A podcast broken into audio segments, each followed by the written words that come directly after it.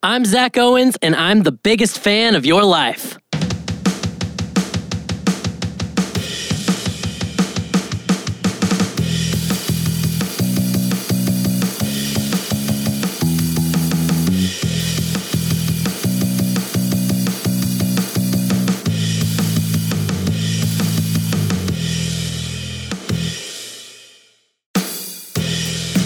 Welcome to the Biggest Fan of Your Life podcast. I'm your host, Zach Owens. I love learning from the major achievers, the famed celebrities, and outstanding experts. But I often think about the average Joes and Josephines who are just as great, who have valuable knowledge and skills to teach, and important perspectives and experiences to share. They may not have a platform, a following, or world renowned status, but they have fascinating lives that I'm a fan of, and I think you should be too. So let's get to it. Welcome to the Biggest Fan of Your Life podcast. Today, my guest is Codie Pointer. Originally from Plainfield, Indiana, Codie Pointer is a minister to teens in Union, Missouri. In his life, Codie has experienced homelessness, racism, and crazy life transitions. He's an avid Dungeons and Dragons player, an embracer of the chaos, a regular at some local hole in the wall restaurant, and he's the kind of guy who leaves a lasting impression on your life. We share a love of Cincinnati and Hershey Sunday pies, and for a season, we shared my one bedroom apartment. I'm excited to introduce to you my friend, my brother, Codie Pointer. All right, Codie, Hey, how are you? Good. Oh man, I'm so good. I'm I'm all right. It's crazy, you know. It's good to be with you again. I'm so happy. It's like the the Zach and Cody. It's like when they brought out the like boat one, the like so the Suite Life, the cruise life of Zach and Cody, but whatever it was, The it was sea, like- right? Something yeah, like that. Yeah. Yeah, you know what I'm talking about. That's us back That is us, again. the Suite Life of Zach and Cody. Exactly. Long awaited. It's wonderful. Well, thanks for joining me today. Codie, you're one of the most, I, I tell this to people when I talk about you. You are one of the people that once you meet, you don't forget. You leave a lasting impression on people's lives. That could be a good thing or a bad thing. I found out in practice. But it's just, you have such a notable laugh, such interesting and notable mannerisms, and this, the stories that you tell are Oh, yeah. fantastic. And, and you've lived quite a life, of which I'm very much a fan. So I can't wait to hear uh, hear you tell some of those stories and share those with uh, some of my other I'm- friends here. I'm so excited. Well, what, why don't to get started then? Just what is give me an give us an example of something that is like just so like Codie, one hundred percent. Like what is a very Codie thing or a typical Got Codie it. thing? So like, so there's this time in college. We're all hanging out. It's me and my buddy Chris, who's just as reckless as me. We're looking and we're looking at this world map. We're looking at the United States and Canada, and I'm like, man, Chris, how f- how, how long do you think it'll take for us to get to Canada? And he's like, dude, like six or seven hours. Canada's really far away. We're living in Cincinnati at the time, and I'm like, no. We're like doing that like finger measurement, you know, like what like sixth graders do when they're like, no, it's this far. Like you know the like world map. I don't actually have a ruler. I'm just using my finger, so Right. I'm guesstimating like completely. Four hours. We'll make it to Canada in four hours. No questions asked. And he looks at me and he's like, we will not make it to Canada in four hours. And I just go, bet. And he was, it, you, uh, we're going to Canada. And I'm like, fine. So we go run around our entire like dorm hall in college. We get like s- like seven other people to go with us because there's nine of us. We take two cars to Canada. Granted, only three of us had passports. The only reference we have on this is of that 70 episode, that 70 show episode, Yeah, yeah. where they go to Canada and they just sort of like get in. That was in the 70s. This is post 9 11. Like, you can't just cross borders easily. we don't realize that. Somehow we're all too stupid to realize it. We go, it's midnight, Sunday night. We all have class the next day, and we leave and we drive, and a bunch of weird stuff happens on the road. We meet some people that somebody knows, and we're like three hours down the road, and we just happen to like run into these people at this gas station. It's crazy. We get to Canada, and the Border Patrol dude is so mad at us. He's like, identification.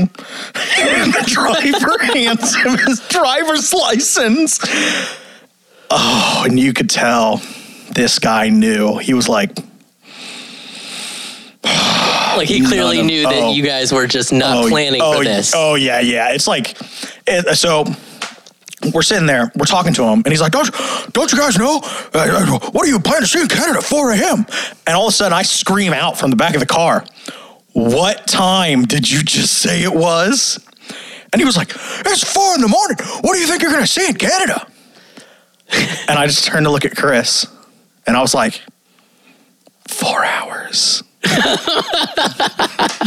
and so we go into Border Patrol office. We talk to them. Uh, man, we swear they were all like blazing. like they came out all giggling and stuff like that. And like they're joking with us. And they're just like, oh, yeah, go on in. Enjoy Canada. You're to have a terrible time crossing the border, though. Your guys' Border Patrol are douchebags. So apparently there's some sort of like feud between American and Canadian Border Patrol. You heard it here, all right? There's something. They must have like rec league dodgeball games going on. And there's intense anger. And so we go hang out in Canada. 4 a.m. There's nothing to do in Canada at 4 a.m. So we get breakfast at McDonald's. We do the most American thing you can do going to Canada. We then realize it's 6 a.m.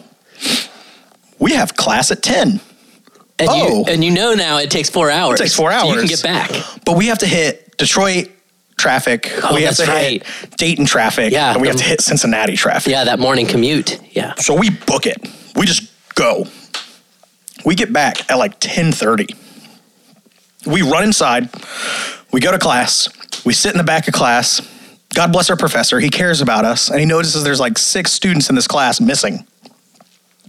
Everybody in the class is looking at us because like we've been like tweeting and Instagramming and Facebooking like, "Oh, we're going to Canada," taking tons of stupid pictures and stuff like that. So everybody in the class is like, "Did they really just like come back from Canada? Like, what the heck are they all doing?"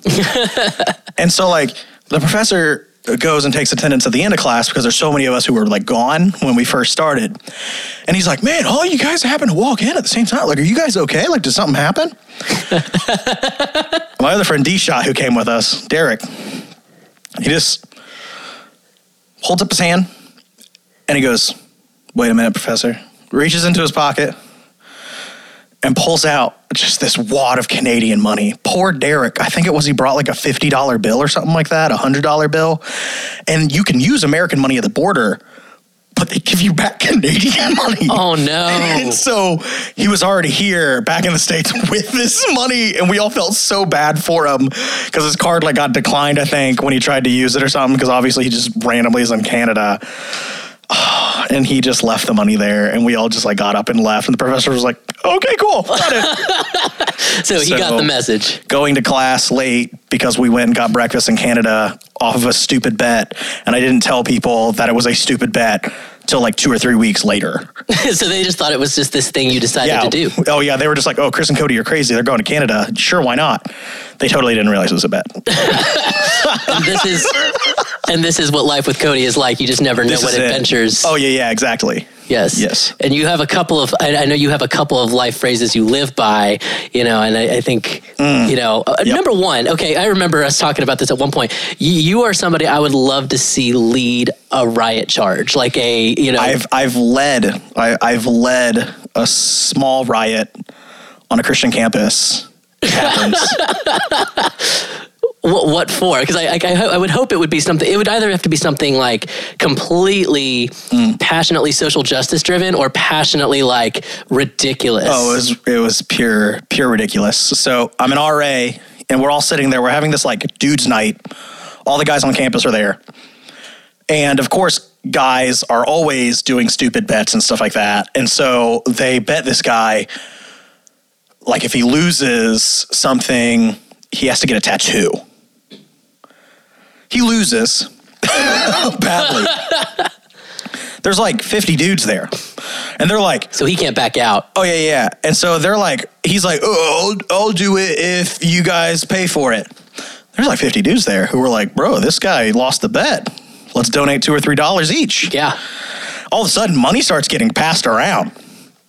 And like they're all like, yeah, tonight, yeah. And these guys are just going insane. They're like, this guy is getting a tattoo. This poor kid is like freaking out because his parents find out he's done for. And so all of us RAs are sitting there, like we're all the ones who are running this.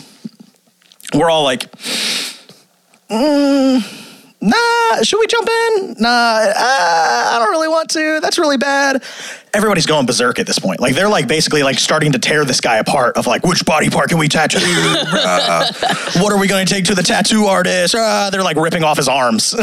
and finally, I'm like, guys, we gotta uh, we gotta step in here. Like somebody has to. And so like I like descend into this chaos. It's just like a symphony just picks up, and I know I'm like, this is it. This is the moment where Codie. This is my element. and so I go in and just start chanting and cheering with them.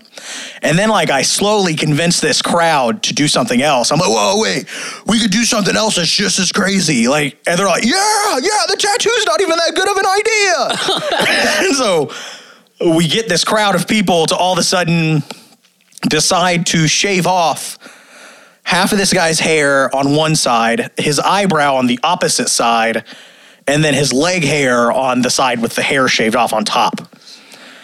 And like we're talking, they like bring out clippers and they're all screaming like, tonight! yeah! And like there are still pictures on like Twitter. If you dig very deep, you can find a picture of me leading this riot, basically, of trying to tear apart this human being. And my boss pulls me in like the day after. And he's like, I respect you because, man, you, you did the right thing and you changed the crowd's opinion and you made sure he didn't get a tattoo. And he was like, if you were, if like his parents were to come though, he was like, I, would have I would have had to like fire you. and he's like, you did the right thing, but it was still like crazy. and so that sounds like a very Codie. I did the right thing, but it was crazy. Oh yeah, yeah. Oh, so I've I've led a riot, small riot. I feel like I need to like amp up, you know, my riot skills, but not not quite yet. Okay.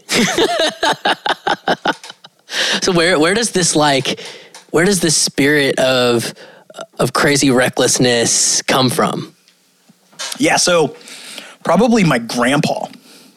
He was just like a crazy guy, just doing weird stuff all the time, hilarious, joking around. One of my favorite moments, he goes to like close the garage door, and he always wore suspenders. Bigger guy, always wore suspenders, easier than belts. Big guys, you understand what I'm talking about. You know, belts just like don't stay up easily. So he always wore suspenders and he had this pair. I actually owned them. They're they're mine now, and they never stay like clamps because of how old they are. So he lifts up real high to grab this like door, like this garage door, and like he goes to like pull it down, and as he goes to pull it down, that's right when the suspenders flip and his pants drop oh. in the middle of our neighborhood, and all of a sudden you just hear him yell the moon's real bright tonight. My grandma was mortified. Oh, I love it. It was so funny. So just moments like that is like what I experienced. And so just like shape you like as a person. Uh-huh. Yeah, I could definitely see I, I, I see the connection. And and your grandmother, I love your grandmother. She's so sweet. Sweetest woman on earth. Like yeah. your grandmas are not as good as my grandma. I'm sorry. Your your grandmother, I met her a couple months ago when I was visiting you in Missouri, and uh, just a very sweet lady. She knew exactly who I was oh, too. Yeah, yeah, yeah. yep. Oh, I tell stories about people all the time. That's not surprising to hear. That's not surprising. Now, uh, you know, a big reason why you're here, though, is to talk about your story and to talk yeah. about your life growing up. Because, uh, Codie, I am a huge fan of of everything that you're about, everything that you do. Like I said, you leave a very lasting impression on people, and uh, you've lived through a lot of a lot of stuff. Oh yeah, yeah. and uh, I want to talk a little bit about that. Um, but even you know, we were having dinner before uh, we set out to do this tonight, and you said that you are much different even than you were a year ago. Oh yeah, hundred percent. You know, so I, I love to. I, I want to think about where I want to ask you about uh, who you were in high school. Talk about like what was Codie at age you know 15 like? I was crazy. Uh, whether it be like just like insane doing stupid stuff, or like girl crazy, or like just like any kind of insanity. Like I was the quintessential like not troublemaker, but just like class clown in a way. But like it was like a there was a troop of us that were all like just like idiots. And it was so wonderful. we were always doing stupid stuff all the time. You always have a way of finding your people. It seems. Oh, 100%. Because like you get you you will always find crazy people everywhere you go. everywhere you go, you'll find crazy people, and they are my people. and so, just like doing insane things, like like we'd sit there, we go to my buddy Jackson's house, and then we'd all just get in a huge argument about like which thing would be better, like which thing would be like a better fighter, like a pirate, a ninja, a knight. And so we'd all go out with like large like metal like poles and just beat the crud out of each other, trying to like figure out this argument. and then like it doesn't actually result in any answer, or like just like screwing around in class. Like I remember my junior year of high school, I was in an English class. I was in the middle of class at the beginning of the year. Then I got moved to the front of class by December, like right next to the teacher's desk. And I was too annoying for the teacher. And so I got moved to the back corner of class, the farthest seat away from the teacher. And I love her to death. She's hilarious. But it, uh, yeah, uh, just stupidity. It was great. Just stupidity incarnate. So, so you definitely had found your crazy people. You said, there's crazy people everywhere. Oh, there's crazy people. so you had your your clique of guys, your clique of people that were just in that Oh, yeah. same in that same spirit, right? Where was your head at at, at, at that age? Ooh, it was funny because like, oh, I was still like totally a believer, one hundred percent, but I was just doing my thing at the same time for like being like a like a believer in Christ and just like following Christ, but just like the reckless, like pure, just like stupidity. Like I'm gonna just do stuff, and then stuff is gonna happen, and if it's good or bad, that's not my point. like that's not I don't control that. And so it's funny. I remember it was my first time coming back from college. I was meeting with a couple of old buddies from high school, and there was one of them who was like, "Man, you were like the only believer that I had ever talked to that like, man, just like loved me, cared for me, and still had fun and like had a great time." And like oh gosh, I started like almost crying. like right there, I was like, I was such an idiot. Like, uh, uh, like, and you like somehow still noticed. And so like headspace, I wasn't thinking at all. I was like pure 100%. I was the moment itself. I wasn't even living in the moment. I was the moment. like that was what I was about at all times. Like I wasn't thinking of the future really. Like there were some things that were like there that I thought of a bit, but like not really in actuality. But like that was it. Like I was like I was just chaos, just hundred percent chaos. And then what happened as you went through high school, maybe even transitioning into college there, you know, uh, where did just living, uh, where did just being the moment become, you know, a little bit more of a widened perspective? Yeah, it was probably what's really funny is it wasn't until really when I became super like in a way instrumental in other people's faith.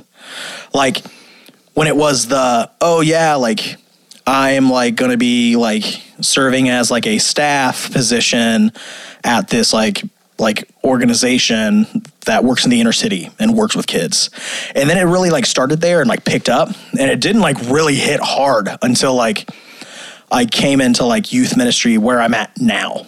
Like, and that's when it really hit of just like, I have to have my ish together. like, like I like in a way these kids like I am a part of this. Like I'm not like a huge part of it, but like I am a like there's an aspect in which I help further these kids' spiritual health. Mm-hmm. And like I I need to at least have some understanding of like operating with authority and with organization like and i need to pull up all of that stuff in order to at least make sure that something effective is regularly happening mm-hmm.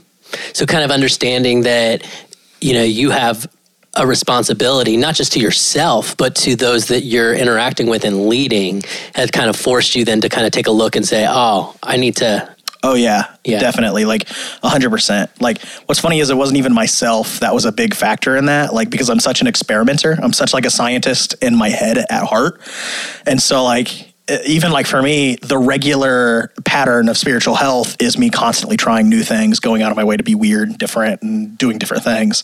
But I understand that is a very small population of people, so I can't just rely on that. Right, right. Yeah, not everybody is comfortable in the chaos. Oh yeah, no, no, no. There's a lot of people who are very discomfortable with the chaos.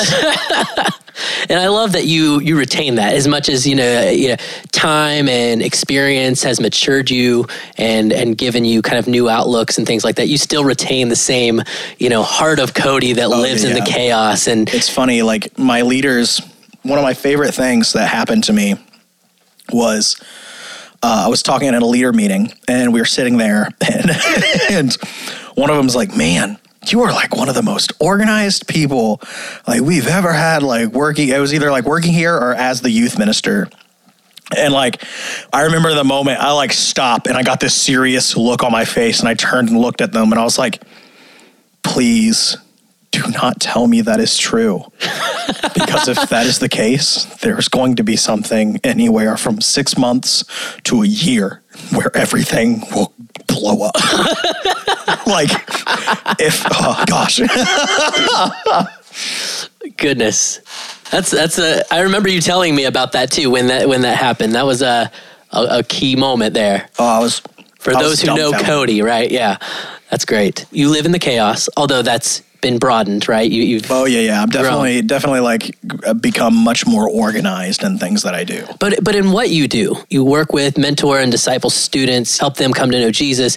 In working with young people, teenagers, you you have to live in the chaos a little bit, right? Oh, a hundred percent. If if anyone is listening and they're like, oh yeah, student ministry is something I'm interested in, of like volunteering or working, or even like working with high schoolers and middle schoolers, like teaching or something like that, understand your life will just be jumping in to a swirling pool. a black swirling pool. You're just jumping into that. Like just be aware of that. It's- Well, yeah. And I think about you know the the parents that I've talked to who are raising teenagers, and I'm sure they feel like life is a chaos. Oh, you know. It has to be. Like Um, they're just with you.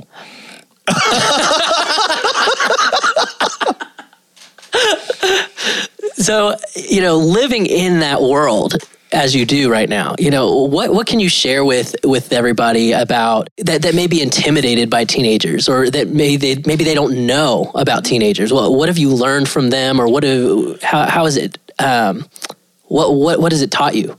Yeah, one thing is kids are so much more powerful than you could ever anticipate ever. You're going to have to elaborate on that. Oh, of course. Like the mind of student, like the mind of like even kids, like children, because like I was like worked at a preschool for a little bit, and then even like did like children's ministry stuff for a bit. Like I've been all over the place. The minds of kids is like this like like just untamed wilderness. like they haven't been cut down or like controlled by like what like they've experienced and they oh man it's just so wild of just like hey how do you think you'd be able to stop this and then they just go off and say something either like super like reckless where like it's just like oh just like make sure people share things like it's so simple and like yeah you're like oh yeah like that actually would solve that issue Yeah.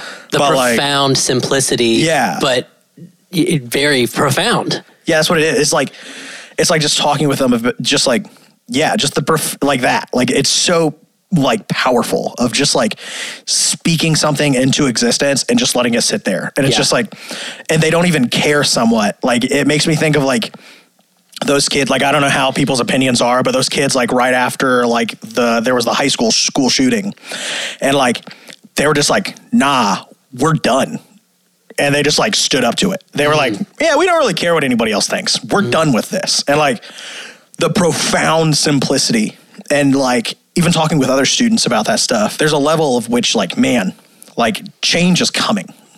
like all over the place. Change is coming. And it's going to be from like these kids that are like growing up right now. Mm-hmm. and it's going to be radically, vastly different than like what we've experienced even leading up to this. So you are very hopeful when you think about the next generation. Oh, 100%. Like, it's funny talking with people and like hearing them just like sort of like be like, oh, the kids these days, like, bruh. and it's like they have a much different outlook on even reality. It's really funny because most of my students are super dark. It's hilarious. I don't, I was just, a lot of students everywhere are just super dark. And like, when you get to that point, like when things are really bad and all the chips are on the table, that's when you're willing to make crazy decisions to make sure things keep going.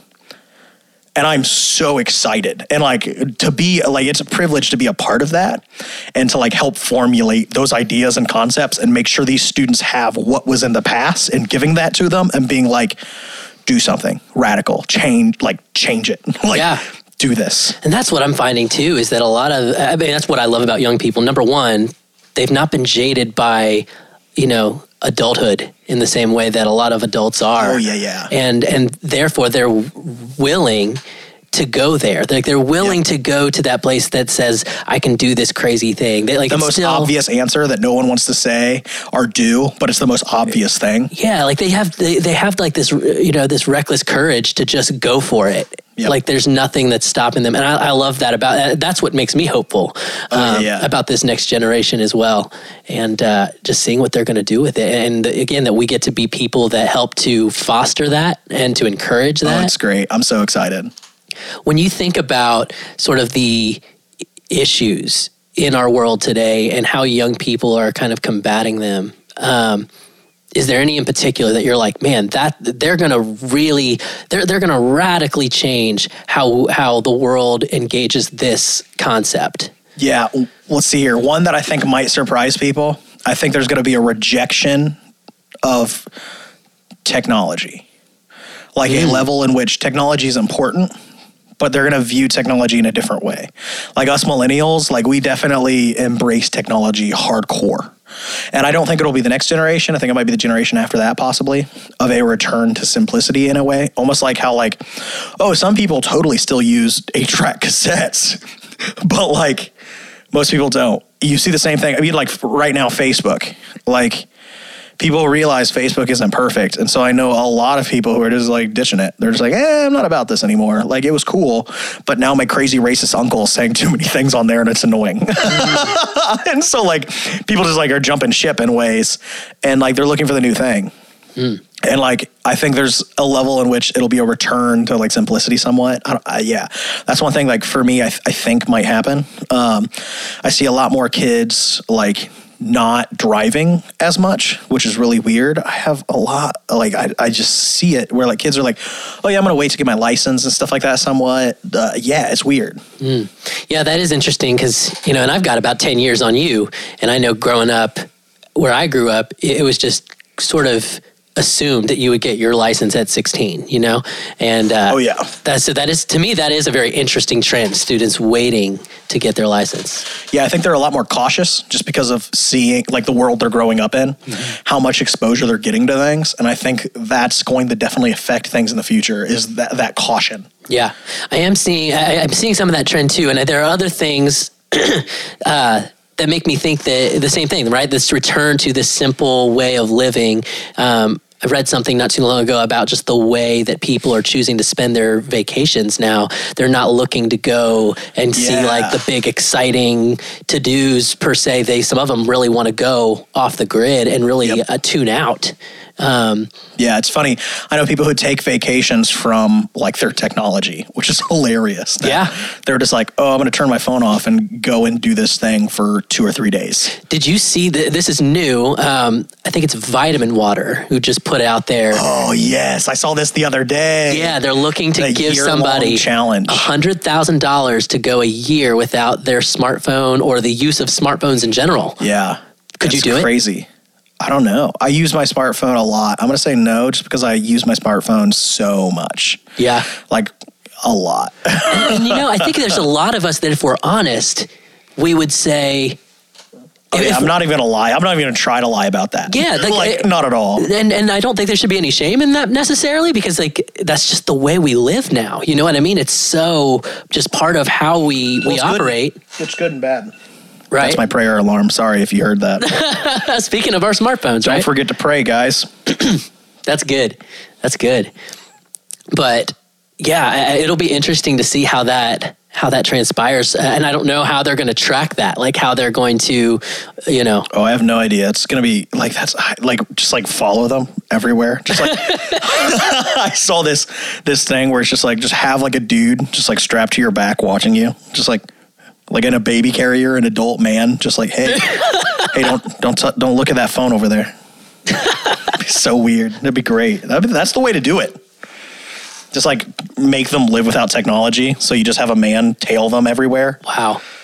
Just like get the creepiest looking guy also just like so people are like like he gets the police called on him like four times throughout the year just like that guy's watching him really intensely and then he just get, there's a hundred thousand dollars on the line here. he is my buddy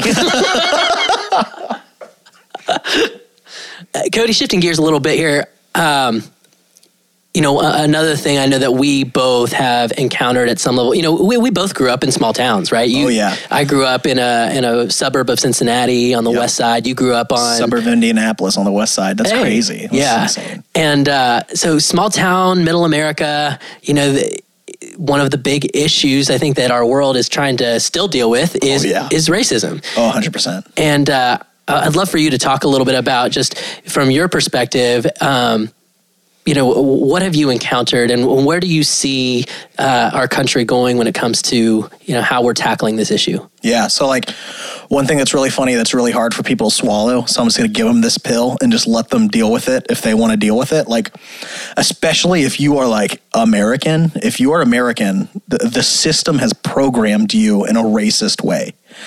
Like everyone innately has racist tendencies, and we gotta like just like like say that and like let it sit there. Don't judge it.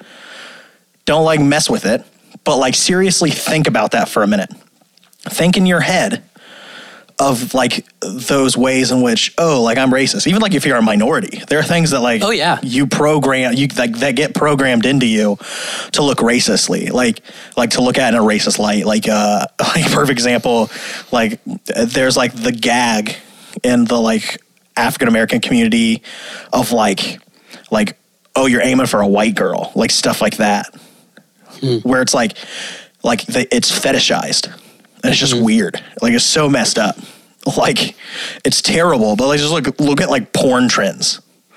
Like and you'll actually see the like innate racist like f- fetishes that exist. And let's be real like there's uh, there's billions of views happening. The united states is the largest consumer of pornography in the world. And like there's nations like india that has like a billion people which is 700 million more people than the united states. And we're still beating them out. Like and what's funny is when you look at those top trend searches like those are things that like are like super messed up but like they're still there. Like they're they're trending. So like people are aren't talking about it but like that yeah it's really funny. Like you wouldn't think to talk about racism in porn but like man it, it's prevalent. It's something that like just hit me hard when like i was like i think it was like i was reading um, some sort of article from uh, this group fight the new drug. It's all about pornography and like man it hit me because the pornhub this this huge like pornography company that releases like their like yearly data trends and like working in the church talking with like people about like sexuality and things like that like it's good to have an idea of what that stuff is so mm-hmm. you can be prepared of what can i expect somebody's going to talk to me about if they're struggling with an issue like this. Mm-hmm. And so like looking at their like yearly trends is just like it's so revealing. And so like it's funny like using porn to ju- like to show like racist tendencies, but that's one thing that's big. Um and so like man, all of us have those racist tendencies in us. And we just got to like be real about it. There are assumptions you make and stereotypes you have.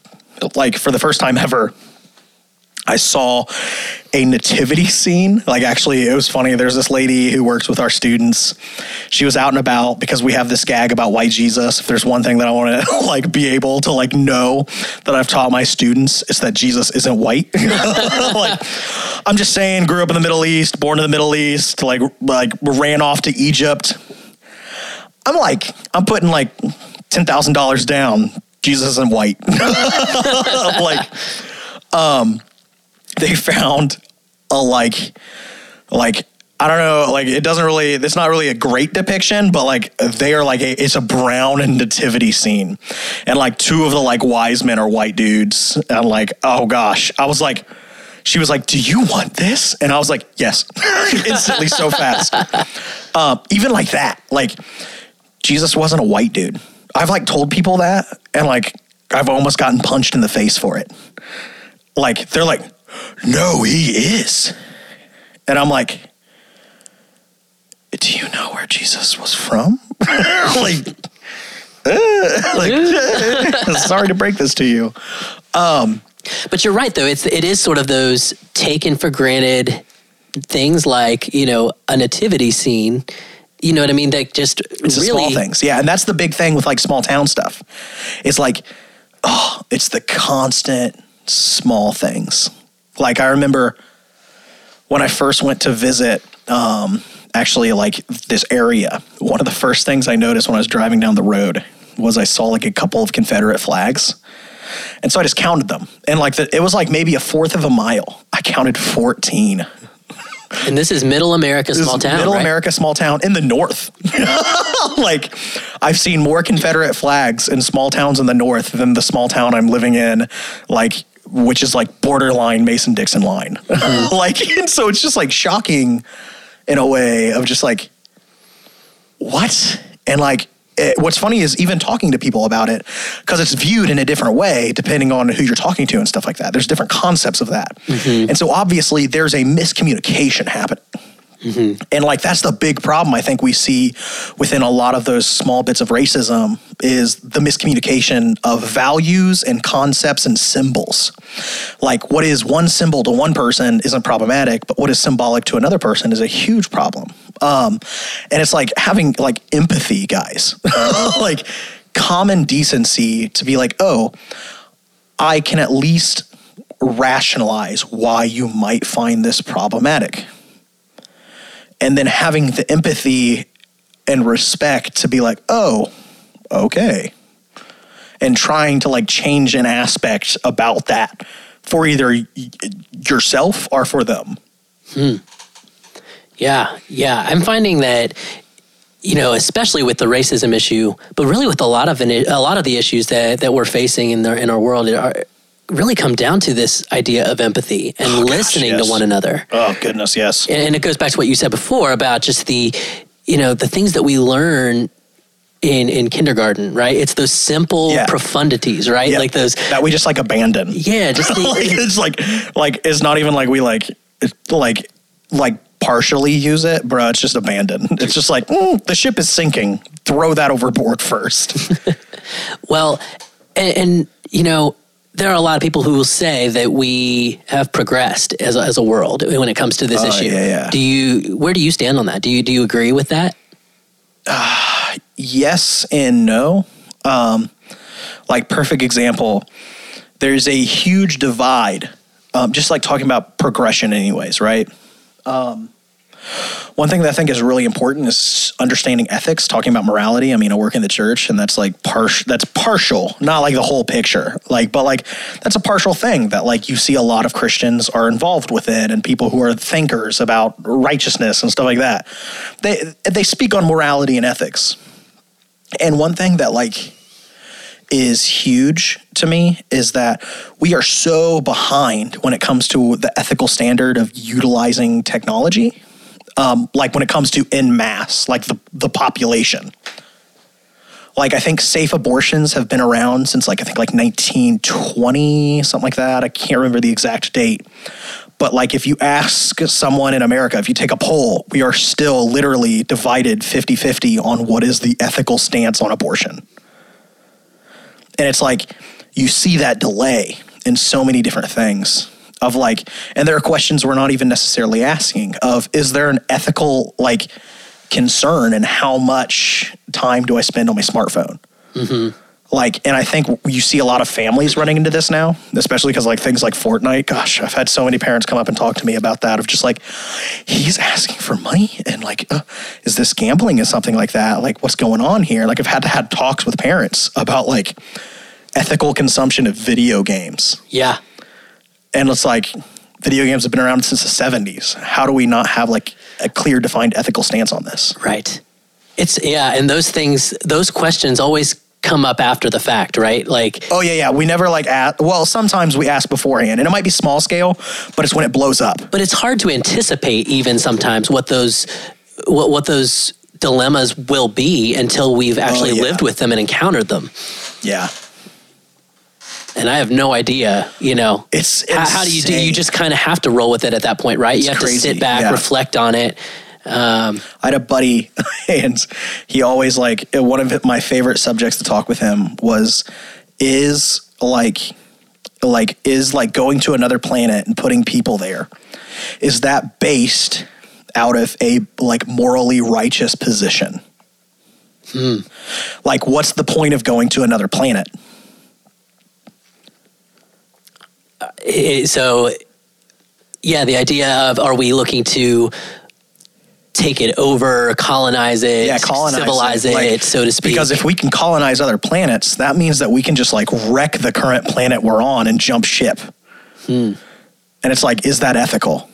wow, And like, that's not the only position. That's like simplifying it, but like, that's a realistic position of, I mean, if we can colonize other planets, it doesn't like climate control and climate, like, like talking about climate change doesn't matter right? because we can just go to a new out. planet. Yeah, there's an out.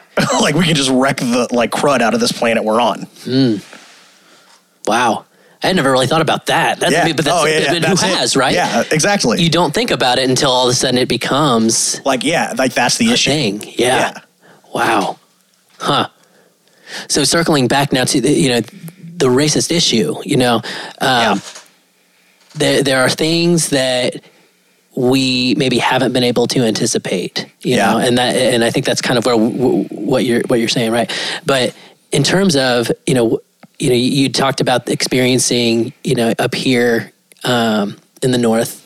You know, Yeah. seeing all of those Confederate flags, you know, talk about some of your particular experience, if you don't mind. Uh, Yeah, you know, yeah, some of the So, things like- that you've experienced when it comes to this. So like, so what's funny is I think my mom still has the letter the first time that like I was called the N word like in school. I had like this little girl, I think it was like second grade or something like that, call me the N word, and like she had to like write a letter of apology to me, and I think my mom still has it, which is crazy Now- that she kept something like that. Now you, because I, I was my sister and I essentially were diversity in our high school oh, growing Oh, up. the same thing. Okay. Yeah. You know, and so it, there weren't very many of us. It was a pretty white bread town. Yeah, And so, oh, yeah, I, yeah. you know, I didn't know if that was the same Oh, yes, experience for you. For Okay. sure. Except for like the last year of school. All of a sudden, like there was a huge influx of minority students. But like for the first like three years of high school, it was like there was I think there was seven of us. And like it slowly like went up, down between years and then like just like blew up population wise. Yeah. It was crazy to like see it happening. Like it was cool. Like it was nice. So that was crazy, but it was still like weird. Um, another one I remember growing up, um, I was actually moving out of my mom's house. My mom was at the new place, and we found out eventually our neighbors were stealing stuff between like us moving, like and going from one house to the other house. And so we're sitting there, and all of a sudden, like, man, we're talking police cars in mass come flying up to like our like house. And like just like all of them storm out guns drawn. And what sucks is like my friend and his mom are there with us helping us move. And they're obviously caught cuffed um, put up against the side of a car as the police are coming in i am moving out our medicine cabinet which can't look good. And so obviously like guns drawn they look at me and they're like hands in the air. And it's like what do you do in that situation? Like because like a perfect example like i could have been a like like a mike brown. Like like that's it. Like guns drawn like it's it's not my decision of what i do at that point like I'm not the one with like a finger on the trigger. It's not me trying to target someone, but me being like realistic. Like I like I put my hands up and like obviously like I let go of the pill like the medicine cabinet. Pill bottles go everywhere, but it's like what would have happened if like bro decided to like shoot in that moment? Like, Mm. it- it- yeah, it, like it doesn't look good and it's not easy. And you were just moving out. Yeah, I was moving out. And so we're sitting there and like obviously that happened. Luckily I'm one of those terrible people that the doctor's like, make sure you finish taking this these pills. And I'm like, got it. I won't stop when I feel better. Even though I totally stop when I feel better. Thank goodness I did that because like over half of the pill bottles in the medicine cabinet actually had my name and that address on them. Uh-huh. And my ID at the time like had that address on it. And like what's crazy is they still questioned me for like a solid like hour. And like my mom's freaking out. Like, where are you? What are you doing? Like, what's happening? And like I can't respond to her because they won't let me like use my phone to like respond to my mom who's freaking out.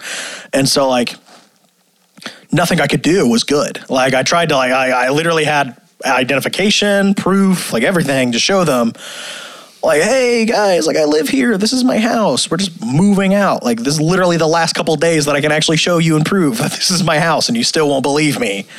And eventually they're just like, oh, we can't do anything about this. Like, yeah, they have to eventually call the landlady to come out. She's like this like 80 year old woman.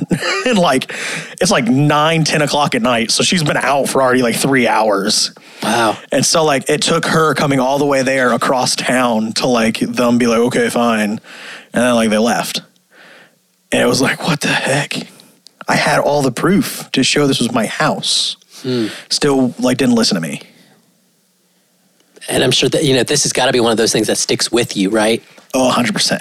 like, oh yeah. Like when you have like three or four different like guns drawn on you, yeah. like just like it's messed up. Yeah. And for, for any of us to put ourselves in that position, to think about what that must be like, it's like in that moment, like you say, your next move Yeah. determines everything. Yeah, it's like it's like I like like even though I could do something in the situation, like yeah, I could I could run, I could just stand there, I could put my hands up like I did, but drop the medicine cabinet, keep the medicine cabinet up in the air when I put my hands up, like like I'm not the one in a situation of power though, like I'm at the other person's whim. Hmm. And like, I mean, thank goodness. Like, I mean, like, I'm not trying to judge anybody who is like a police officer or anything like that. I've empathized, like, at least to his point of view. Like, yeah, like, police officers still make me uncomfortable to this day. But like, I can actually sit in a room with them and rationalize why they did what they did. Like, Yeah. small town they got an un for sure call about like a robbery they don't know who's in the house they don't know what's going on like i get it like but still it's like You just want to be afforded the same empathy. yeah like if i'm going to do that for you and everybody expects me to do it for you do it for me Yeah. So it comes back again to just that empathy and listening piece. oh yeah Yeah, uh, man, understanding, even attempting to understand where where somebody else is coming from, where where their perspective is, you know, yeah um, so huge, so huge, and I think uh, that's a big another reason why I'm such a fan of you. You you you don't you don't you don't stray away from th- talking about these things, oh i have no fear and uh, you see the importance in it. You know, it's y- this is you have to it's part of who you are. It's part of your story. Yeah, like you have to like talk about the big hard things. Like you have to talk about those concepts. Like if if you're not going to, like it's not going to get solved if it's a problem. Right. And and I think talking about it doesn't necessarily mean that we're going to have all the answers or that we know everything about it. You know what I mean? And oh, it's uncomfortable, especially you know for those of us who are coming from uh, a more privileged background, right? We have to Oh, own yeah. that that's just where we are. Yep. And but there's a lot of of courage in, in saying. I don't know everything, but I'm going to walk into this conversation and I'm going to attempt to learn and to to change the change Mm-hmm. and that's the a big landscape. thing. Like people in positions of privilege have to be part of the conversation. Like they like we like they have to be. Like those people who are in positions of power are the ones who have the ability to realistically change things. And the thing is, there are different levels of power dynamics. Obviously, the number of people matter sometimes in power dynamics, right? French Revolution. If there's not a bunch of peasants cutting off the heads of like government officials, the French Revolution doesn't work out. like, uh, there is a power dynamic that is in population. Like that, that's true. But there's other levels of power dynamics that are at play, like that we see practice and play out. And like those people who are in those positions of power with privilege have to be part of the conversation. If not, change doesn't happen. Mm-hmm. Like it's just a bunch of people talking about how things are terrible. Mm. So talk talk about, you know, given these experiences, you know, and you're you're working with young people, so you're educating them, I'm sure, on just how to engage oh, a yeah. world Why with Jesus? all of this. Um, you know, and I think that's important too. Is as minorities, we have to be a voice in this. We have to be willing to be the teachers Yeah. on this. Um, what would you say? You know, and I'm I'm stealing this question from another podcast I listen to. But I Perfect. think I it's, love it. But I think Steal it's it away. it's such a great question, and uh, you know, for you, I would be interested to know, Codie, what is what is your darkest teacher? Who darkest teacher. You know, whether that's a person, whether that's a a, a thing or an experience, Yeah. maybe. I, I don't know. When you think of just your darkest teacher, Hmm. Probably one for me is I very easily play out the absolute worst scenario in my head. Like sometimes your head is your own enemy. and like hmm. just like like one thing for me that I, I really am like in trying to emphasize for my students is understanding just how absolutely powerful sin actually is. Like we're talking the second sin came into existence, everything broke. Like that's how strong it is. It is by far the second most powerful thing in the universe. No questions asked. Hmm. Like like the utter chaos and destruction that it, it just causes is like instantaneous. And like realizing that you are a part of that. Like there is darkness that does hang around me and hang within me that tries to mess me up continually. Hmm.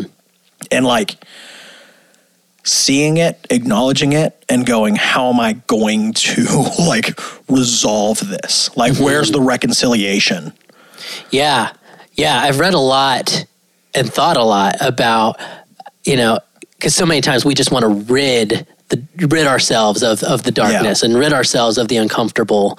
Um, but in reality, in order to to sort of take away its power, we have to lean into it and we have to get to know Yeah. Oh, yeah. whatever that fear is or whatever that struggle is, Like, whatever that In order darkness to is. like defeat your enemy, you have to identify who your enemy is. like you have to. Like, like if I don't know who I'm fighting, like how do I actually know I'm fighting the right thing or I'm fighting against the right thing?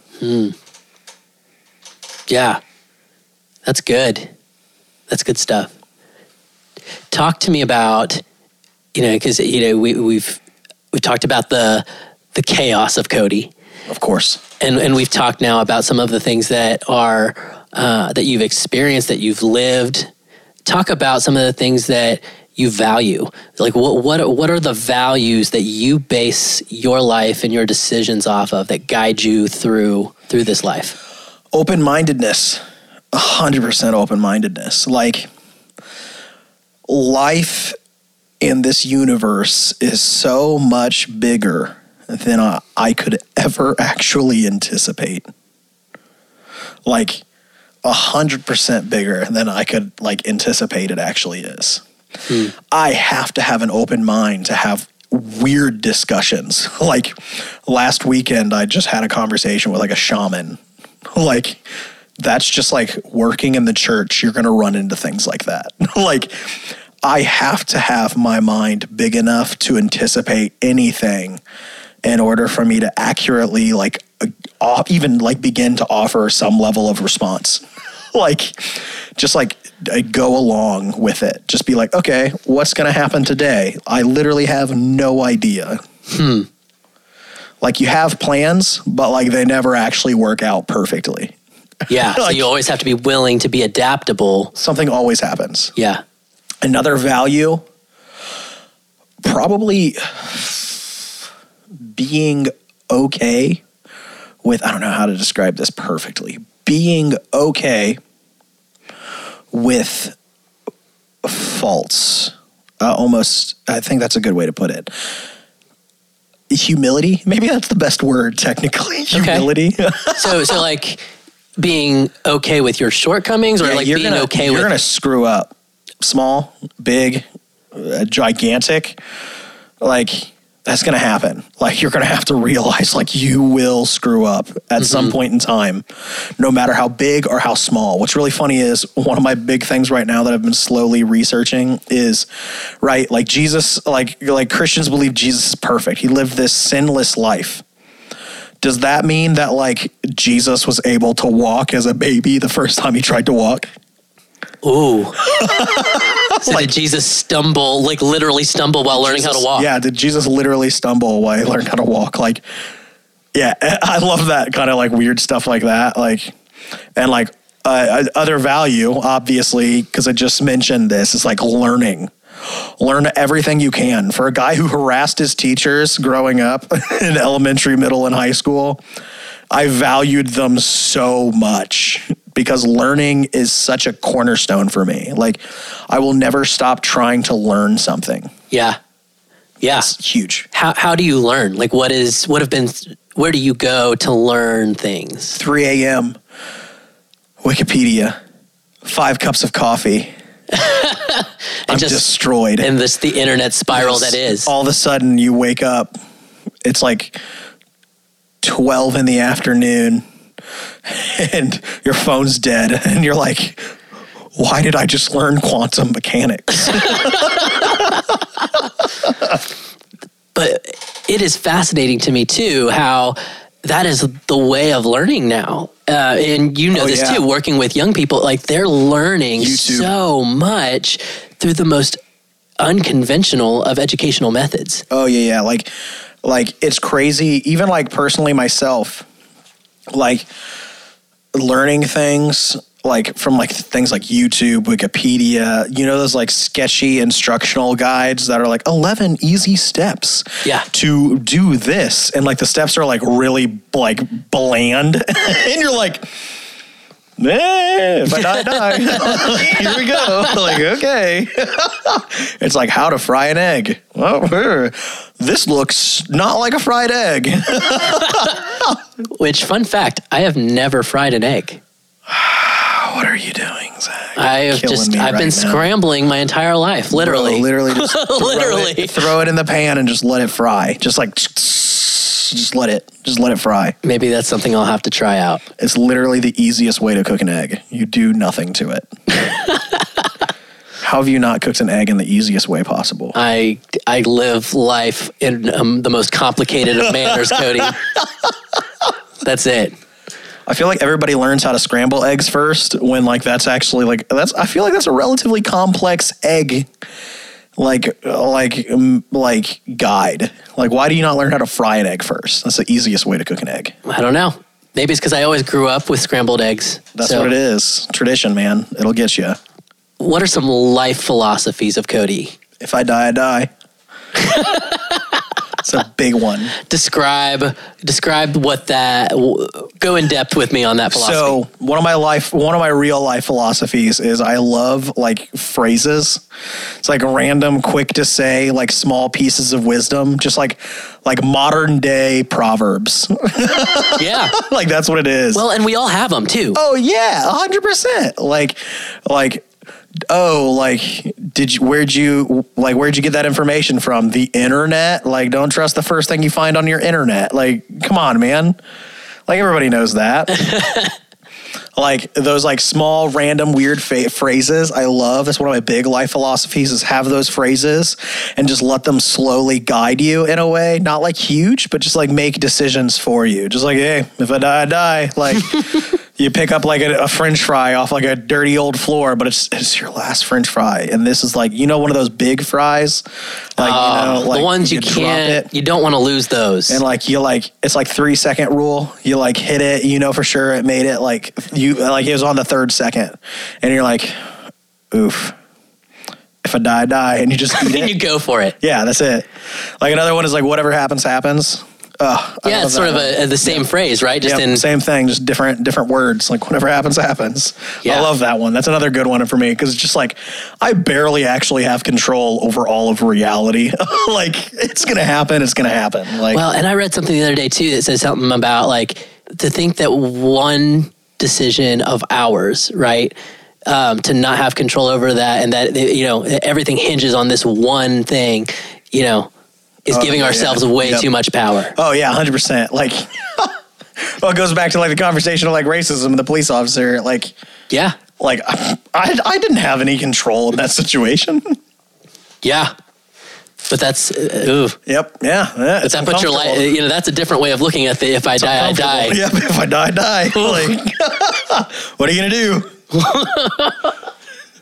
I don't know if we should be laughing about that. Happens. Whatever happens, happens. Whatever they play out so easily. they do, they do. Goodness gracious. Codie, I know, um, you know, you've gone through a lot of things in life. You Yeah. have lived in different contexts and things like that, and A to, lot. and to see where you are now is is, is awesome. I'm so happy for you. crazy. Oh my gosh, it's insane. But can, can you talk us through just maybe some of those harder or darker struggles of times, and you know how that brings you to a place, you know, today, you know, where you can look back at that and see what it's taught you. Yeah, so one, what's funny is it wasn't like super dark, but one that I guess like a lot of people might view as dark is like I was totally technically homeless for like a good six months of my life. And I just like crashed either in my car, my grandma's place, or buddy's places. And like I didn't view it that way necessarily, even though that's totally what it actually was. like And, and when you say homeless, you're talking about, are you saying like living uh, on the streets? I had moved out of my mom's house um, when I was 17, um, senior in high school, because like I had realized like it was just a bad situation at the time. It was hard to interact with my mom, and it just wasn't like working out and the like the way it should. And so it was just like, hey, I can't stay here anymore. that was literally the words like, I can't stay here anymore. And she was like, I know. And I just like got up and left. It was like weird. And like staying at friends' places, um, staying at my grandma's place, occasionally crashing in my car. I was working like 40 hours a week at the time. It was great. Oh gosh, I had so much disposable income and I'm such an idiot because I literally had like no bills to pay. Kids, get yourself savings. Get yourself a Roth IRA. Go out and do that right now. If you're if you're 18, go get yourself a Roth IRA right now. Put money in it. like save for the future. Learn this lesson from me. And maybe the first step is because like figuring out what a what an What IRA heck- is. What the heck an IRA Yeah. is. If you don't know what an IRA is, uh, look that up right now. Pull out the human knowledge device in your pocket that I know you have and look, are you using right now listening to this? Do learn, uh, listen to a podcast about uh, IRAs and then come back to this podcast to finish it. Do that right now. So so you're you're sort of just moseying around then, like you're, you're Oh, living in all of these different contexts or whatever, and this is a, you're not even graduated from high school. Nope. So what is that like living that way while still being in high school? Weird. Uh, like not talking to people about it. like did your you're friends know? Oh yeah, yeah, totally. Like like they knew like I was crashing at different places and like I told them that. But like we never like officially called it like oh Codie's homeless. like nobody actually said that. Like I, I don't even think we necessarily define it as that. Like even like within my family, but technically that's totally what it was. Like I wasn't like in a regular s- like sleeping situation. Like it was just like couch surfing Yeah. and like that that just happens like it was like monday to thursday I'd be occasionally at my grandma's place most of the time. Sometimes I'd just be too tired from work and I'd just like go and just like park and just like sleep. And then like weekends I spent at my buddy's places. And so that was just like the last like three months of high school was that. And so when did when did things change? Was that when you went to college? Yep. I went into college. I remember talking to my student pastor. I was like, supposed to sign up for the Navy. And that didn't work out. My recruiter is actually the person who encouraged me to try college, which is hilarious. That, that that's how that played out. Um, just bro, that was that was God 100. percent I remember him screaming at me the week before to get in my paperwork. I get all my paperwork done, and I go to turn it in. He's like, "Bro, have you tried thinking about college at all?" And I was like, "No, college. That's lame." And, and what what made you think that college was lame? uh, I was living in the moment and like I was like the type of person who was just like tell me what to do and then I can have fun while doing that thing. Okay. I didn't actually like I was like pure chaos. I didn't actually want any control like at all. Okay. I was so anti-authority that like I didn't even want the authority of myself. so so you were just waiting for the next thing to find you. Yep. And you would just deal with it as opposed to actually having to oh make yeah. a decision. Oh yeah, yeah, yeah. Oh yeah. And then like God was like, "Listen, listen, son. Listen. You're going to do this." And I was like, well, I mean, if everything's working out perfectly, I guess you're right. and so I went to college. That was crazy. It was fun. It was insane. Another one of those like big dark moments came in college. I mean, for anybody who's ever been in college, you definitely know where I'm coming from because college is just somewhat just this like black hole. like it's just moments of like death. This is this is being recorded near finals time for a lot of students, and so you know exactly what I'm talking about right now. all the big existential questions of what am I doing? What am I doing Why am I my putting life? myself through this? Ah, why am I up till 5 a.m. learning about like the anatomy of a knee? like the weird stuff. You're like, why did I take this elective on German Himalayan singing? like, I don't know what this is gonna matter. I didn't even know that was a thing you could take. It's not. I just made it up.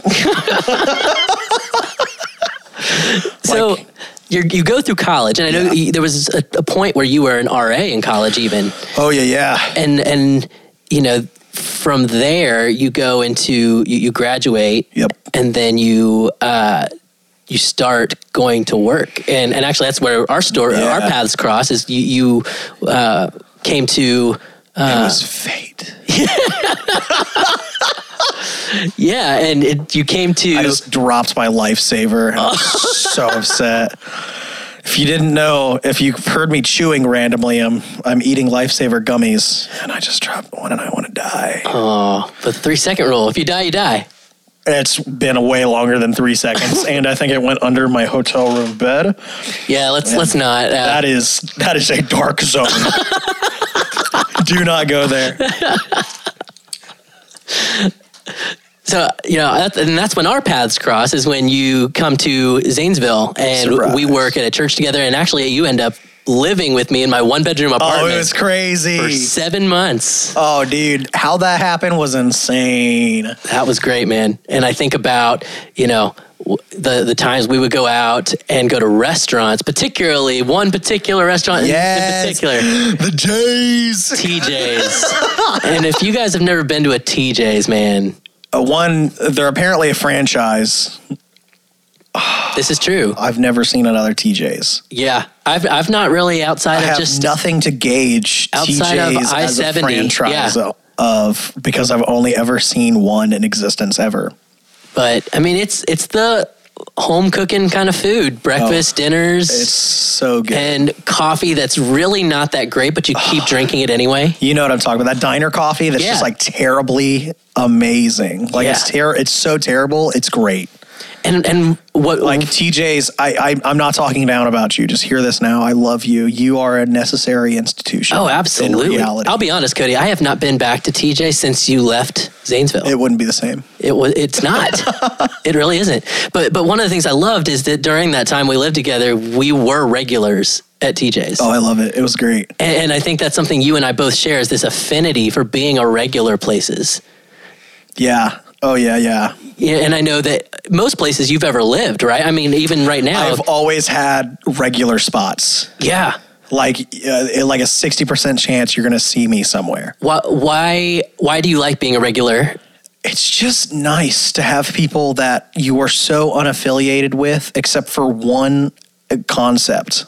Like just like you showing up somewhere. Uh-huh. Like just like there's something about it. Like if you've never been a regular somewhere, just like pick out six restaurants in your like area and just like roll a dice and just decide which restaurant you're going to go to and then just become a regular. Just like show up once a week or like I screw it twice a week. like, like, you'll become a regular really fast if you show up twice a week. They'll be like, "What the heck is this loser doing here?" And then all of a sudden they'll be like, "Man, this loser's actually all right." And they're just like, "Dude, there's that loser walking in again. How you doing, man?" I love it so much. Well, and I, I just love you just become sort of known there. Yes, it's the best. and it becomes and especially i think about times in my life when when things were tumultuous or when things were just Oh, yeah. difficult and sometimes you just want the familiarity of one place that Yeah. just kind of even if it's only as consistent as you just being there so this this coincides funny enough with what you asked about like dark times in your life and stuff like that and Yeah. then like this regular thing if you're ever in cincinnati you need to go to this place called the anchor and Yeah. it's in it's in a it's in a place called Covington. There's another anchor in Cincinnati, and it's like a shrimp seafood place. I'm not talking about that place. I'm, I'm for sure it's probably great, but like I'm not talking about that place. That's I'm not your about- place. It's not my place. I'm talking about the Anchor Bar and Grill, and it's this little tiny diner. You need to go there. It's it's a surreal experience. It is wonderful. It's like one, it's it's sort of designed and it looks a little bit like a ship, like on the inside. I feel like that's what the inside of a ship looks like, even though I've never been on a ship, actually. True facts. Which is weird that I've never been on a ship. Are you even including boats in this Yeah, uh, uh, small, like bigger boats, not like small boats. Okay. Yeah, yeah, yeah. Like that medium size boat, you know? Gotcha, gotcha. One that maybe has like four rooms, five rooms at Oh, most. wow. Yeah, yeah, yeah. yeah. All right. And so, like, this place I became a regular at for like four years, from sophomore year of college to when I like graduated. And I loved the anchor. Mean, it got me through the darkest time in my life. And I learned so much from that place and my interactions with the people there. Of like, so the first time I ever failed in ministry, like it was just like things just blew up. It was done for. Like I was working in an inner city, inner, inner, inner, sometimes you mess up and that's another life philosophy. When you mess up and you're just stumbling on words, just go with it. And everybody's just like, oh yeah, yeah, yeah. Obviously, like he just fell on his face with his words. That's what it is. just do that. Fall on your face with words. we can edit that out too right Don't do it. Don't you dare edit that out. so, the anchor, I'm sitting there. I fail in ministry hardcore. I'm working in an inner city mission group. And I completely just uh, mess things up. And I decide that I, it's time for me to step away. I can't keep doing that. I just wasn't able to endure the like demands of what was being done. And so it sucked leaving that because you get so attached to these kids and then you're just like, I can't keep working here. I can't keep doing this. And so you withdraw. Felt like an utter failure. And what I'd do is I'd go to the anchor and I'd just sit there at like 3 or 4 a.m. and just like smoke a pipe because it's in Kentucky and you can apparently still smoke in restaurants in Kentucky. Real weird. and I just smoke this pipe. I drink this bland coffee and I occasionally eat food. And it was so like, it was just like the slow healing process of just going to this place all the time, like four times a week sometimes, no joke. I got to the point where there'd be a couple times when I'd come in and like I'd just get a coffee and like my homegirl, I don't even know the people's names that work. They, they didn't know my name. But see, I didn't that's know the their- thing is you don't It was know- amazing. yeah you, when you're at regular places you don't even need to know They just names. know of you. Yeah. Yeah, it's amazing. And so I just go in and like sometimes I just get a coffee and like homegirl would look at me and she'd be like, you got any money today? I'd be like, just enough for this coffee. She'd be like, oh, just order something now, put it on my tip next time you come. just like, let me have free food. And then like, I just pay them back for it in the tip the next time I came. And like, I mean, obviously you tip more than that. Like when you're a regular at a place, that's when you just like regularly tip more. Mm-hmm. Like that's like, do that. Well, and, and I found that it's easier to tip more because y- they don't; those people don't Yeah. realize the the What they do for you. the role they play in your life especially in those dark times in those dark seasons right like i can think of like uh, you know a couple of of servers Yep. who they had no idea but they, they were didn't know. their hospitality their generosity their smile you know it was just enough to get me through It was the best. That was the best about the anchor. There was never any smiles. It was all just that like, like bland, like you know the like angry lunch lady look. yeah That was it all the time. It was my favorite thing because they're just like, mm, "How you doing today?" And just like, ah, "I'm doing great." Got it. but it was perfect What do you want? it's just like the best thing in the world. I loved it. And then just the people you run into. Just like when Oh, you meet. Oh, was, yeah. What's really weird is I chose a time period where I didn't meet a lot of other regulars. There were a lot of regulars, but I didn't meet a lot of regulars. And so when I met another regular, it was always a good time. It was always crazy and just talking about how great this place is. Even though when you go to the Anchor Bar and Grill, you're going to think I'm insane for saying how great this place is, but it is amazing. It has, it's, it, the quirkiness is what makes it amazing. It's great. I love it so much. and like meeting the weird people who come in, because I, I'll be real, I went at like 3 or 4 a.m. This place is open 24 7. It's a great. but see those are the best places to be a regular Oh my gosh, they're amazing. You just meet insane people. There's bro who like survived his house being burnt down and like saved this person from their house burning down. And what's crazy is I saw him in the paper like the next like week. Like and like I was like, holy crud, he wasn't just a crazy guy talking about how his house burned down and he didn't know what to do. That was real. Oh my gosh. Or like I talked, so like I would sometimes go and just read scripture and like I ran into this party of like it was just like a bunch of people from the LGBTQ plus community at this table, and then you just have like one dude reading the Bible with this table sitting there, and then we eventually got this huge conversation going about religion, and like man, I if uh, it'd be a miracle if that person somehow listened. I have no idea who it was. I remember him getting up, and the rest of the party leaves, and like it's he's the last one walking out, and he turns and looks at me, and he's like. I just want to say, and like tear, a little tears in his eyes. Oh gosh, I'm starting to get it feels. I'm sorry. And he's just like, I just want to say, you are the first Christian I've legitimately talked to in a conversation in 15 years since I got kicked out of my parents' house. And like, oh, like brought me to tears. Like he left and I closed my Bible and I was just like wept. And like oh it was so sad. And like but it's those weird moments yeah. that just happen like I talked with a bunch of like two other homeless dudes about just like our experience being homeless and seeing how different they were of like what that looks like like one dude like lived in like a tent city one dude was in and out of like homelessness. So like I don't know what kind of job or business he had, but he had some sort of job or business where he was like in and out of homelessness, which is really weird, but could have been a drug dealer I was talking to. I don't know. I just realized that. Big oof. Codie, I want to know who whose life are you a fan of? Can be somebody on a big scale or a small scale. Somebody whose name you know or don't know, but like when you Oh, think about man. like whose life you're a fan of, that you're like I'm, I, I am cheering that one on. I instantly knew the second you said it, and you now know who I'm talking about probably because I could gush about this person. They are deceased, sadly. There's actually, I'm really low key upset because there's a movie just made about them, and I feel like it didn't get enough buzz. even though it Oh totally yes, got- I do know who you're going to talk it about. totally got a lot of buzz, but it still didn't get enough buzz. Mr. Rogers, real talk. Like, oh gosh, uh, real talk here. That this another one of my phrases. Real talk. Real talk is when you have real conversation. All right. and that's what this is. This entire thing has been not real talk till I said real talk, and now it's real talk starting at this moment. Mr. Rogers was a maverick. Mr. Rogers was incredible. I don't care what anybody says. There's a story where like He pays for a taxi driver to come in and spend the evening with his family and just like hang out and eat dinner because like this taxi driver didn't like like wasn't gonna go home and eat dinner or something like that.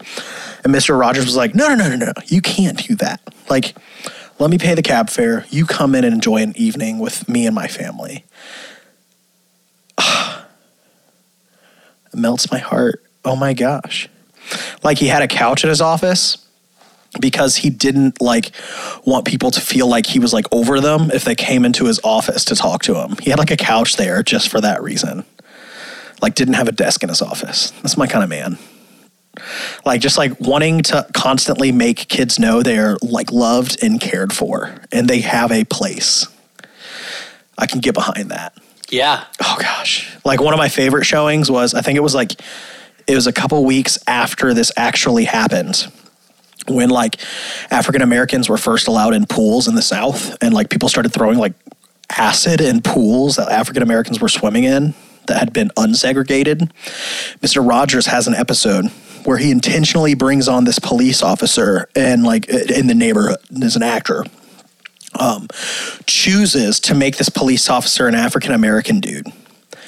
And like he's sitting there, Mr. Rogers is sitting there chilling in his like his like uh like like front yard and he has like a kiddie pool and he's like resting his feet in the kiddie pool because it's a hot day. Yeah, I remember this. Yeah, and like this like the the I forget the name of the police officer for the life of me right now. I feel so bad because I know so many episodes of Mr. Rogers. and this police officer uh, walks up and he's like, "Oh, what are you doing, Mr. Rogers?" And he's like, "Oh, I'm just relaxing at my pool." And he's like, "Why don't you come in and enjoy me? Like, come in and join me." And like invites this like African American police officer, which like you didn't see like a lot in the past of like African Americans being police officers. And Mr. Rogers just chills with this dude in the pool. And like, so you have this on the TV, Mr. Rogers chilling with this black dude in the same water. and like, that is like how you subvert reality. like, not Star Wars episode eight. Subvert reality like Mr. Rogers. like, destroy expectations in that way. Yeah. I can totally see how that has guided you through your life. You know, like that that kind of you know, example that says, I want to be like that. I want to live my life like that. I want to value things the way that this person values those things. That's fantastic. I love that. Oh, it's great. I love Mr. Rogers. So one thing we haven't talked yet about is you you have a very you go all in on Oh, everything in life. 100%. You know? Yep. But one of the things I love somebody's like, would, if, if your friends are jumping over a bridge, would you do it? And I'm like, yes. Like, no questions asked. I'm I would jumping. go first and I would force the rest Yeah, of them like, to go like with I'm me. jumping on the bridge, and there's actually a rope secretly tied to my ankle that's attached to everyone else. And me weighing 290 pounds, everyone else is coming with me.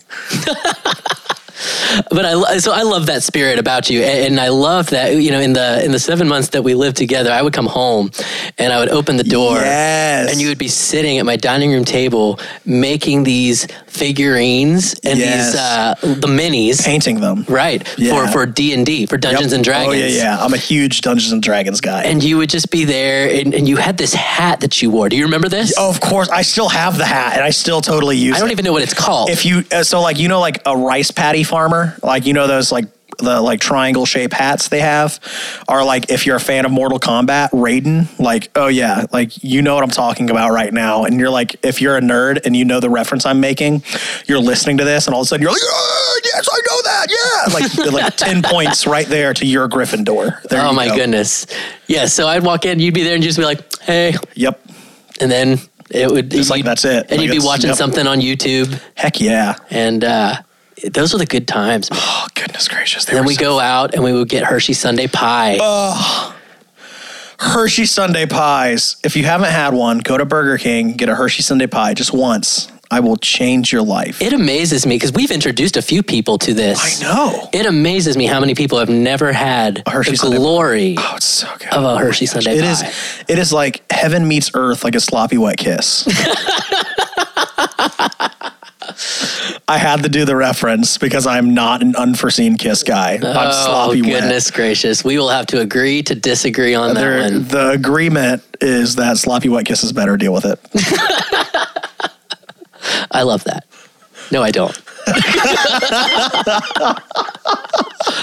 oh man, Codie, what is there anything else? Well, actually, so so you are a you go all in, hundred percent. and you are a huge fan uh, of this uh, of Dungeons and Dragons and Yeah, these other. And for a while, it was Magic too, right? Yep, yeah. What is it about these games um, that keep you one hundred percent all in? Imagination, guys.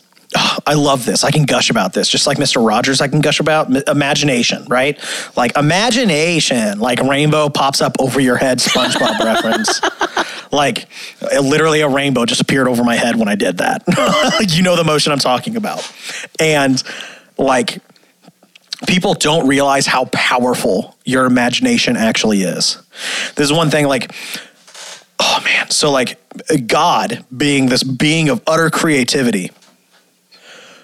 That's one of his defining traits. One of the first traits we find out about God is that he's creative. He's a creator. And he he puts that like into us. And literally everything that has ever been developed technologically, we're talking from like a light bulb to like a chair to like a cell phone started as an idea in somebody's head. Do you understand how terrifyingly powerful that is? It's like your cell phone was literally some like oil, some metals and minerals in the ground, and some like dirt. And somebody went, I'm going to make that contain all of human knowledge, and people can communicate with one another, and they can tell the time on it, and they can listen to music on it. And like literally, they just did it. They were like, oh, yeah, let's do this. And they just did it. They just made it. That's terrifying. Like imagination is like huge, and like games like D and D, things like Magic the Gathering, like those like nerd games and stuff like that, like geeky stuff, like like it's so powerful. I'm not a Star Trek guy. I'm a Star Wars guy. For anybody listening, I have, I have, Have to make to- I have to make a Star Trek reference though. Like the tablet was like thought of like on Star Trek, and then somebody went. I actually sort of want one of those, and then made it. like And now our world is and forever. Now the world is different. Like, like those like nerdy things. The reason why I love them is because like imagination is so powerful, and like getting the chance to regularly participate in like expanding your imagination, like gives you the potential to do so much more. Hmm. Like, just sit. Like, this is like if there's like a takeaway thing you do after listening to this, besides learning what a Roth IRA is, takeaway thing is sit down and just like imagine like let's do a cube. Imagine a cube in your hand. Just like once a day. But what's crazy is you can think of a different cube every single day. Like when I said imagine a cube, there was so many different things you could have thought of. You could have thought of a dice, like a six-sided die, which is a cube. yeah. You could have thought of maybe like a cage, like a cube that's a cage. What's funny is how big was the cube you thought of? Right. Like, because for me, I thought of it that it fit in the palm of my hand, but somebody could like think of this cube as like the size of their room. It Yeah. could have been their room, which is more than likely a cube. Uh-huh. Like, just like practice using your imagination and see just how big possibilities actually are. And for the record, I thought of a Rubik's cube actually. Look at that. See, like I didn't even think of a Rubik's cube. That was nowhere near on my like radar. Wow. So these games, you're a huge fan. You go all in because of what it does to exercise that imagination. Oh yeah, and they're really fun. Have you never played Dungeons and Dragons? And the thing is, I, Come I play. and I still don't know very much about it, but I loved how excited you were about it, And I, I, I geek about D and D for so long. and I, I did pick up on just it, it's very much sort of this this story that you're telling and the characters you're taking on and when people go all in and they do Oh, they do so it's much. Fascinating love it is so much fun Oh, I'm 100% all in. I use voices for characters and stuff like that. Like, I like use all the minis and like the board pieces. I make my own board pieces. I have like three groups that I play with right now. So that's roughly like 15 hours out of my week is like spent playing D&D. It's amazing. It's the greatest thing. there's some great uh, it's a great way to bond with people it's a great way to meet people It is because it's a collective game. Like you play with other people, and so like that's like what's revolutionary about D and D is like normally nerds are like lonely and like just like alone and they do their thing, and then all of a sudden this game comes along and like they start like hanging out together, and like it like all of a sudden they all develop social skills. like D and D is a good thing because it helps remedy people's social skills. There you go. There you go. As we kind of hit sort of maybe a wrap up point here or whatever, when you think about what people can learn from your life, how, how old are you again? You're like 24? Twenty four. 24. 24 years of life. What what do you think so far the lessons or the takeaway, you know, things for people are, you know, when they look at your life? Mm, uh, one thing keep going. One of my favorite quotes is if somebody hasn't come back from the future to stop you from doing something how bad can that thing actually be? Hmm. I'm joking. That's actually a terrible philosophy to go off of because like, things like the holocaust exist. Oh, yeah. That's why that philosophy doesn't work but like you understand the concept. Yeah, yeah, just the idea that like it, it can't be that Yeah. bad. like keep going. Yeah. like like Give it a shot. keep pushing. Like it was funny i saw a tweet the other day where somebody was like it was the like oh it gets better tweet. And then somebody like commented on it like when? And i was like yikes that's a person in pain. Like but like just keep going mm-hmm. The thing is, the master, the one another one of my favorite quotes. I love these little quotes, like like little proverbs are great. Like put proverb proverbs in your back pocket that you can just pull out to help people with. Like the master has failed more times than the novice have has tried. Hmm. Like keep going. Like keep trying. Well, and I think too for for any novice that's attempting to be the master, what does that say? It says you're going to fail. Yeah. Yeah. You have like you have to fail in Right. order to become master. And in order to fail, you have to try. Yep. Yeah, I love that. Oh, it's so real. Because like huge. I know a lot of young people who are just afraid to actually do something. I know a lot of people who are like at the end of college just because of how old I am. Like me leaving college like just a year ago basically, interacting with people who are like just about to get into the like real world real world with air quotations. I'm saying this right now. You are in the real world right now. For those people who are at the next step though and they're terrified. Literally just step. Hmm. Do something. Yeah. Keep going. Take the next step. Do something. These Sometimes that next step is taking a break. That's, Yeah. that's fine. You don't have to like worry about doing something, but be intentional about taking a step. Maybe it is intentionally taking a break. Maybe it's intentionally like saving money. Like maybe it's intentionally going to a job that you might hate. Maybe it's intentionally going to a job that might like go bankrupt. Just try. Hmm. Like do something. And you'll figure it out as you go. Yeah. And if you die, you It'll die. hap- If you die, you die. All right. What's the worst that could happen? Death. Cool. Well, uh, Codie, thanks again for for doing this. No problem. It's been so fun. This has been a blast. I love it. It's just it. weird because we're just staring at each other and no one can see that we're staring at each other. No, but I, I seriously, I am such a huge fan of your life. I'm a big fan of who you are. I'm a fan of you. And- all right. I haven't been able to say that. Guys, Zach is great. Be a fan of him. well, listening to this podcast. I, I have learned so much from you, and I appreciate you in so many ways. And I'm excited that other people now get to know you and learn from so you as well. And uh, is there anything else that you mean ways that you know people can connect with you or reach out to you? Uh, or- hit me up, Codie5894 is my Twitter handle, my Instagram handle. Just look me up on Facebook. Uh, remember, it's not Cody, C O D Y, it's Codie, C O D I E. And there's like maybe five of us on planet Earth. So, and I think I'm the only like black one. So you'll be able to identify me very quickly. and you'll get to see a lot of his D and D creations. Oh, you will. Oh man, it's so great. Do it. Follow me. It'll be fun. All right. And like let me know because I won't follow you back if like I'm like, I don't know who this person is. I'm not gonna follow them. Like uh, like send me a message. Like, oh, I followed you because of this. And I'll be like, oh, what's up? There you go. There you go. So connect with Codie, follow him, check Do him it. out. Codie five eight nine four, C O D I E five eight nine four. Hit me up. There it is. All right. Thanks, Codie. Peace. Thanks for listening to this episode of the Biggest Fan of Your Life podcast. If you have any thoughts or questions for today's guest, please email me at biggestfanofyourlife at gmail.com and I'll get in touch with them for a response and maybe we'll even talk about it on a future episode of the podcast.